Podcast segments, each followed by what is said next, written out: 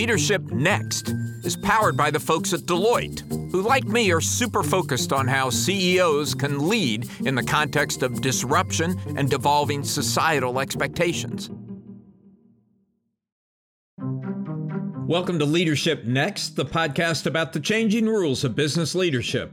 I'm Alan Murray, and I'm here with my phenomenal co host, Ellen McGirt. Alan, I have missed those words. This is the most affirming part of my week, and I thank you for it. And hello, everyone.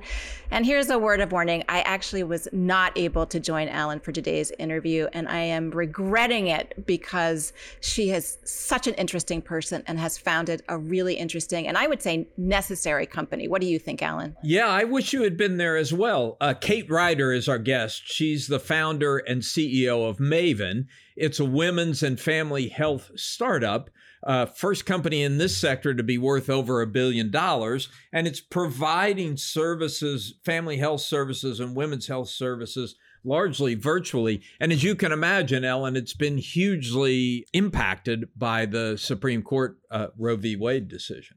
Can you imagine having a platform this big at such a critical time? There's so much happening for women and so much happening for women's health that translates into equity into the workplace and their lives. And I can only imagine how useful this would have been even decades earlier. I know we didn't have the technology piece then, but the this kind of access for women and families would have been essential. What what did you want to talk to her about? Why why was she a good fit for you? Well, first of all, uh, Ellen, this this interview happened in Aspen at our Brainstorm uh, Tech conference. The irony, of course, was you were in Aspen as well, but doing something else and tied up at the moment. So we are all hanging out in the mountains, and and Kate was there, so it was an opportunity to speak to her in person.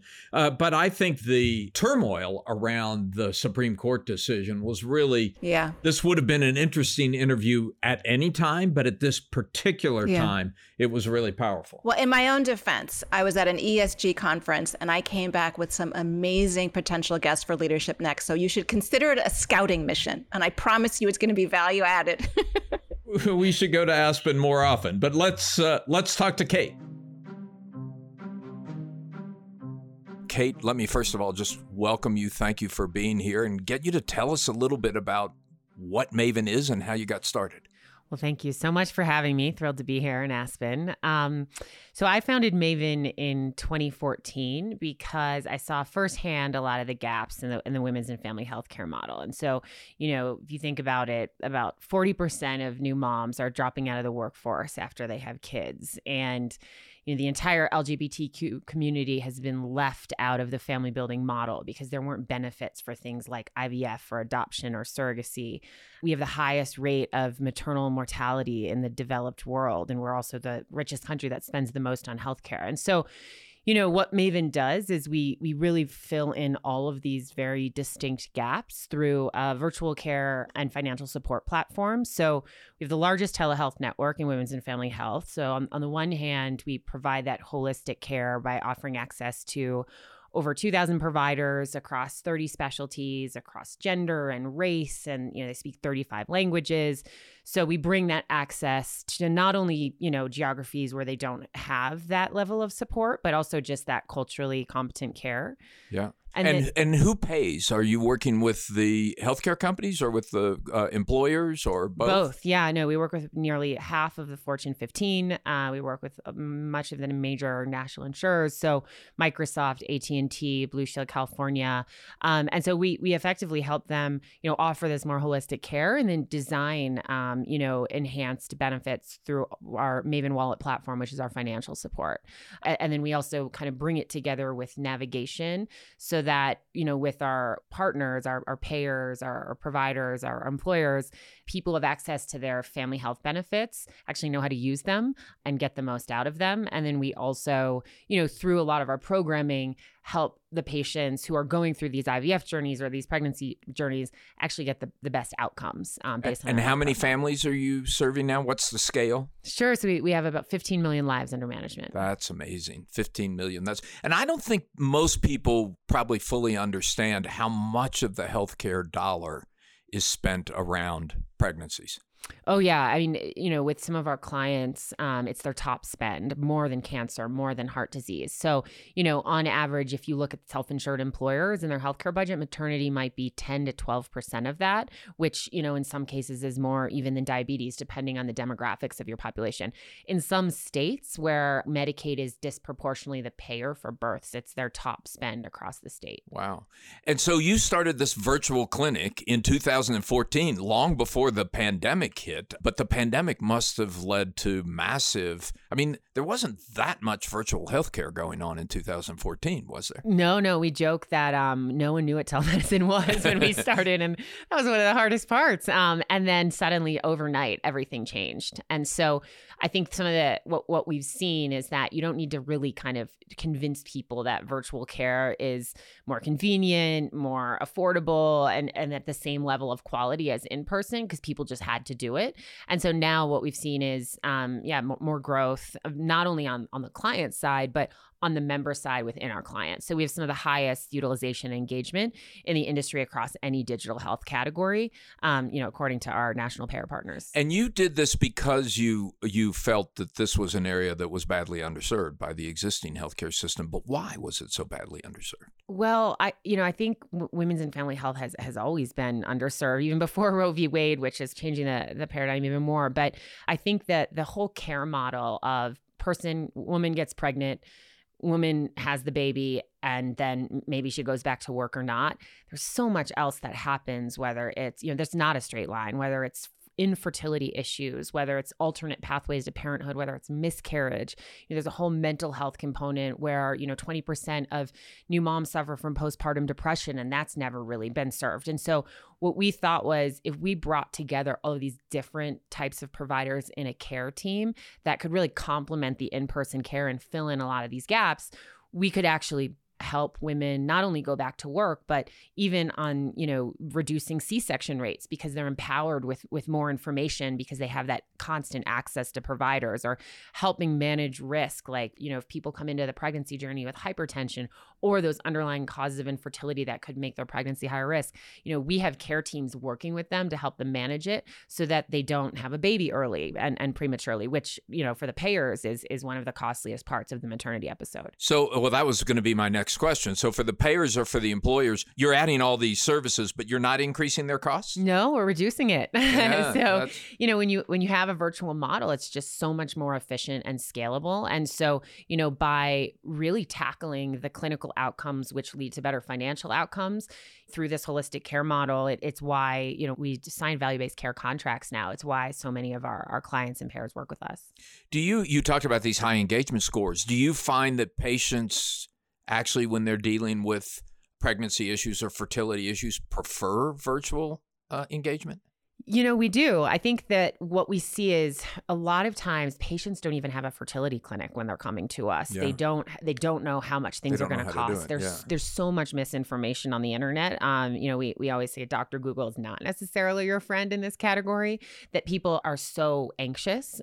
And then on the on the pregnancy side too, a lot of them uh, don't have doctors, so we'll we'll help them find one based on what they're looking for. And then because they have these really compassionate providers on the Maven platform that they can talk to in the middle of the night. They can talk to, you know, during the week, um, during the weekends. A, a, lot of our new parents, moms, 24 dads, hours a day. Yeah, 24 hours a day. Like kids, you know, they, they just need something. When they need something, they need something. Yeah. So, um, and, you know, we actually, it's not just women, but 40% of our, our members are men because not only through the fertility journey, but through that early parenting where you really need so much support. So let's talk about Roe v. Wade. Uh, how has the decision and the the fallout from the decision impacted your business? Or is it limiting your ability to provide services? Are there liability issues for you in in that? Uh, how are you thinking about it? Yeah, you know, first it's it's a it's a really sad moment for so many women, particularly vulnerable and, and marginalized women, because they're gonna just lose basic access to healthcare. And I, I think, you know, there's predictions. The University of Colorado actually just uh, released a study that they predict the maternal mortality rate, which is already the worst in the developed world, to go up by 24% because of this decision. And so we've known it's been coming because back in the fall with uh, with SB 8, that was kind of what led you know everyone to kind of believe okay this is not looking good and then there's obviously the leak. So on the one hand what our product does is we support travel reimbursement through our financial platform. We support pregnancy options counseling through our maternity program.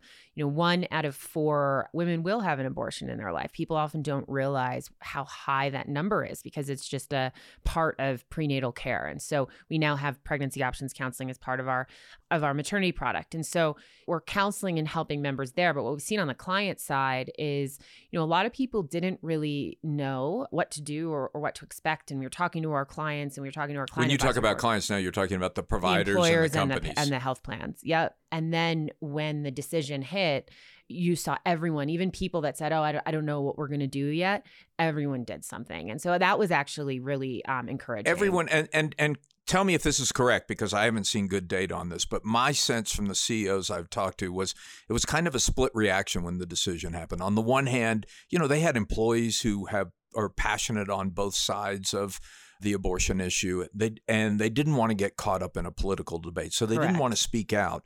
But pretty much every employee, large employer who I talked to, regardless of where they are located, went and looked at their benefit plans to make sure that they were providing adequate care to their people wherever they lived. Correct. Because a lot of the employers already had a travel benefit, whether it was for organ transplantation or, or, or some other part of, of, healthcare. So they just added a reproductive health service travel benefit on top. And it, it, doesn't just include abortion care, it's more kind of. For, it could be fertility as well. Totally. And so that's what we've really seen. But I think, um, yeah, we've seen, you know, in since the decision was was handed down, we've seen a 67% increase in new opportunities in our pipeline. So, wow. you know, we've seen people that were looking at maybe bringing us on, but then they're like, oh, you know, my priorities have shifted this year. All of a sudden, this is the priority. But that suggests that if you work for a large company or you are covered by a large healthcare plan that you're probably going to be taken care of. You're going to have the services that you need. And the real problem is the people who don't have that coverage. Correct. I mean, the real the because about seventy five percent of the people who are getting abortions every year are you know lower income. So those are the people on the Medicaid plans or uninsured that I think there's a real concern about. And what can Maven do to help those people? We're, we're working now with the Medicaid population. So we uh, we we will Medicaid pay. Uh, well, that's that's, that's part TBD. of our well, that's part of our maternity program, though, right? Pregnancy yeah. options now, and so yes, they are paying for they that. Are. And in terms of the travel reimbursement, I think that remains to be seen. Um, so we're we're in conversations right now, but yeah, I mean, I I think to really actually affect true impact here, you have to work with the Medicaid population as well. So um, the question is, will Medicaid reimburse for travel? Travel, exactly. Seems unlikely, doesn't it? Well, I think that there's also a huge economic case for actually really supporting these individuals to, you know, continue working. You know, in a lot of industries like hospitals or retail or fast food, where a lot of their frontline workers are women, if they're having a lot of unintended pregnancies, the unintended pregnancy rate, by the way, is about 50% in this country. It is wow. pretty 50%, 50% of pregnancies yes. are unintended. Yes. And uh, currently, what percentage of those end up uh, in abortion? I don't know the answer to that. I don't think the data really connects it's that yet. Sorted, but yeah. I mean, I think also now a lot of there's a lot of organizations like Maven as well working to now connect all the dots here because there's just a very clear economic story that I think a lot of businesses understand that, you know, beyond the political, beyond the, you know, whatever people think about abortion based on their personal beliefs, this is a huge part of the workforce and a, a huge part of America that that really needs support.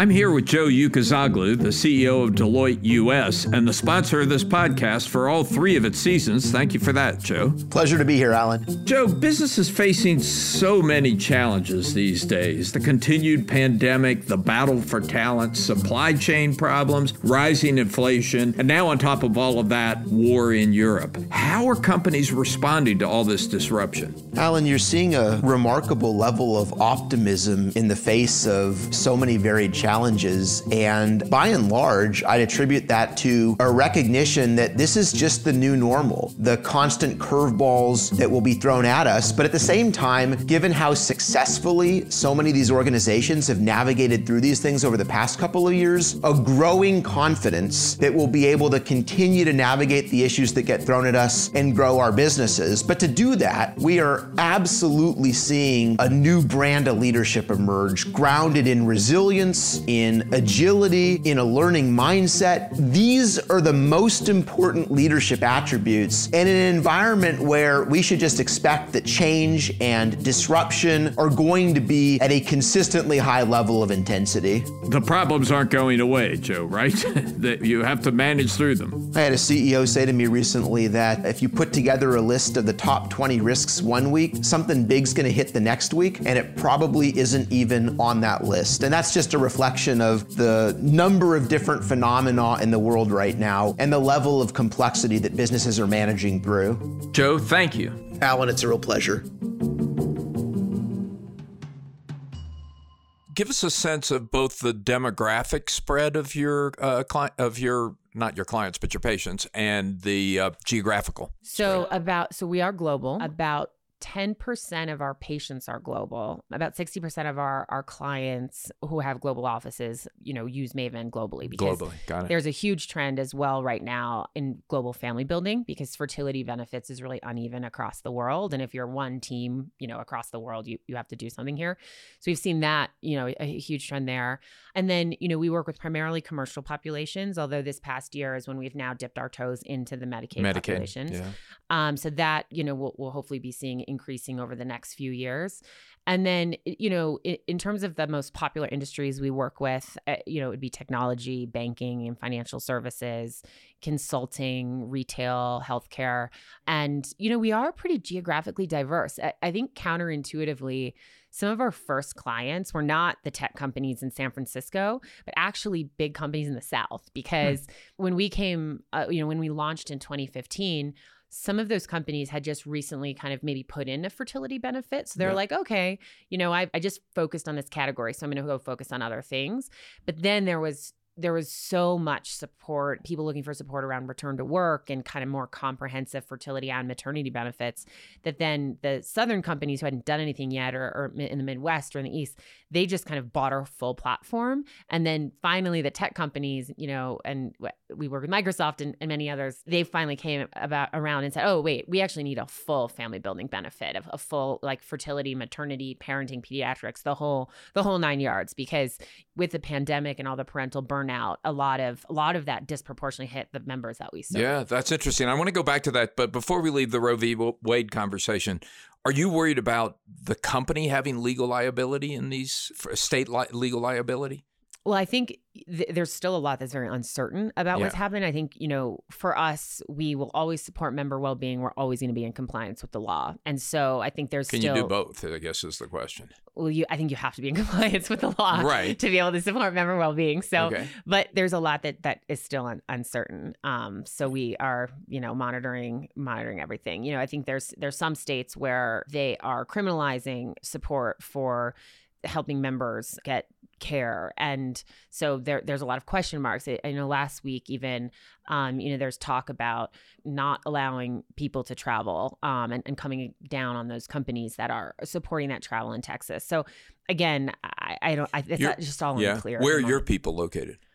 Uh in at like our our headquarters Or, yeah, where your the Oh, the, the the the nurses who I talked to on your platform are are they distributed? distributed yep so Uh-huh. we have um care advocates all across the country and and, and the world actually we have But but some of them may be in states where abortion is going to be or where you know new laws are going to kick into place. Exactly. And so, you know, to be in compliance with the You- law, we they would to- not be uh, helping patients in I've those it. states. But yeah. Do you have competition? you know, I, I, like th- there's competition in every category, but n- no one really does what we do. I mean, we're the only company that is that end to end kind of Comprehensive virtual menopause now, and we're the only company that works with health plans and employers and Medicaid. So and, and so what how large is the market here? Well, I, we we think it's a two hundred billion dollar market when you take all of women's health services and family health and children's health services and you put it together. That includes, you know, the the actual surgery and in person procedures and whatnot. So it's it's it's enormous. It's huge. mean, women also control eighty percent of decisions in healthcare. So when you're actually working with this consumer, you have the ability to also influence outcomes in other areas. And so, what what what are the limits to your growth? What are the challenges that you've faced right now? I know you've had this crazy pandemic period with the explosive growth, but what where do you go from here? So I think we're in an interesting window right now where there's kind of two simultaneous trends where the markets are spiraling down, and, and that's a that's a problem for Yeah. everybody. Um, but then there's so much growth ahead in, in digital health, and we're in this unique window where the biggest payers and providers and and and the people who kind of have designed the system and the rules are open to partnerships and digital innovation, and they're asking themselves those questions because the pandemic just kind of blew everything up, so to speak. But I think that window is going to close over time, and Yeah. they're going to figure it out. And so for us, it's just really important. We're really focused on growth over the next kind of three to Do five you have years. the resources that you need for growth? Yes, we've raised 200 million to date. We became a, a unicorn last year with a billion dollar valuation. So, and we we continue to thankfully have capital um, I- sources. If if the markets hadn't uh, gone south, would you have been close to considering an IPO? You know, probably. I, I think that the main thing that we want to do before we go public, regardless of our, our revenue, is ensure that we under you know that we've taken the bet in Medicaid and that we can predict kind of how that looks. And so that's it's it's hard. I mean, I always ask the question to people in Medicaid and and you know at government organizations and Medicaid plans, like,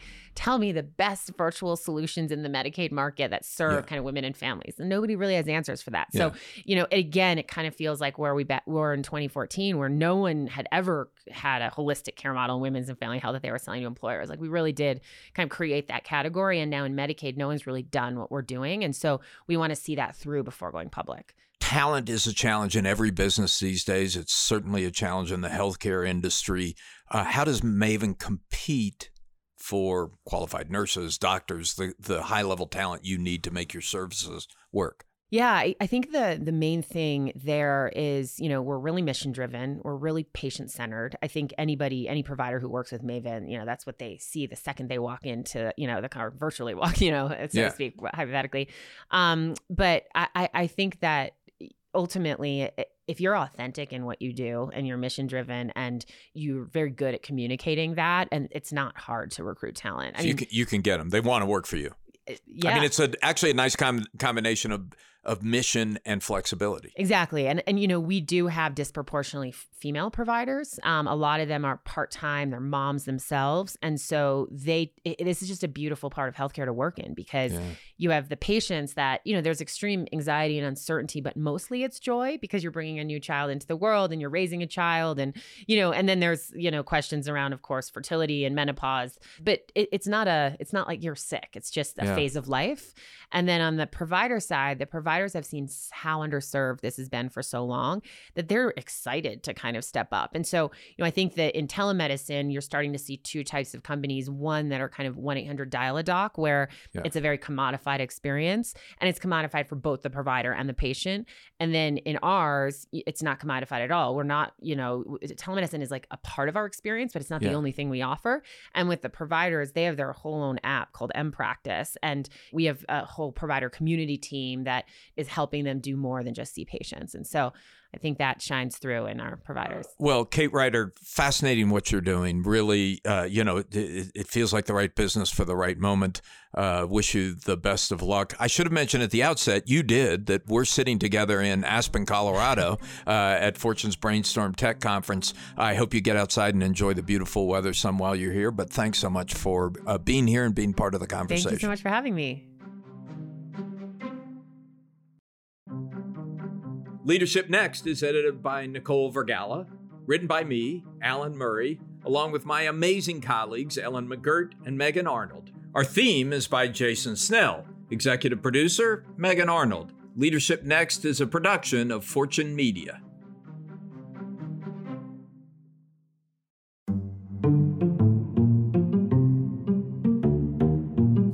Leadership Next episodes are produced by Fortune's editorial team. The views and opinions expressed by podcast speakers and guests are solely their own and do not reflect the opinions of Deloitte or its personnel.